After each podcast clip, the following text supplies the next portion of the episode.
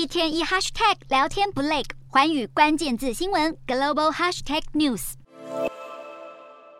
英国女王伊丽莎白二世此生最后一次离开白金汉宫，她的灵柩安放在炮架马车上，一步一步离开了她在伦敦几十年来的家。女王灵柩两旁有卫队看守，后方是她的王室家族。在新国王查尔斯三世的带领下，安妮长公主、安德鲁和爱德华，还有威廉以及哈利王子都紧紧跟在女王身后。伦敦上空特别净空三个小时，就是要确保女王的移灵路上能够保持宁静。路线两旁也涌现了大批民众前来送别，很多人含着泪水，情绪特别复杂。女王移灵的过程大约三十八分钟，队伍徒步进入西敏宫后，就在坎特伯里大主教的引领下开始进行追思弥撒。女王灵柩也一如在爱丁堡的教堂，会开放民众入内瞻仰。于是西敏宫外有很多民众沿着泰晤士河排起了长长队伍。当局一度表示，要进入西敏宫的等候时间可能长达三十个小时，而且入内瞻仰前也得接受机场规格的安检。但这些都无阻人民想要亲自与女王道别的心情。西敏宫从十四号开始会一连几天二十四小时对外开放，供大众瞻仰女王灵柩，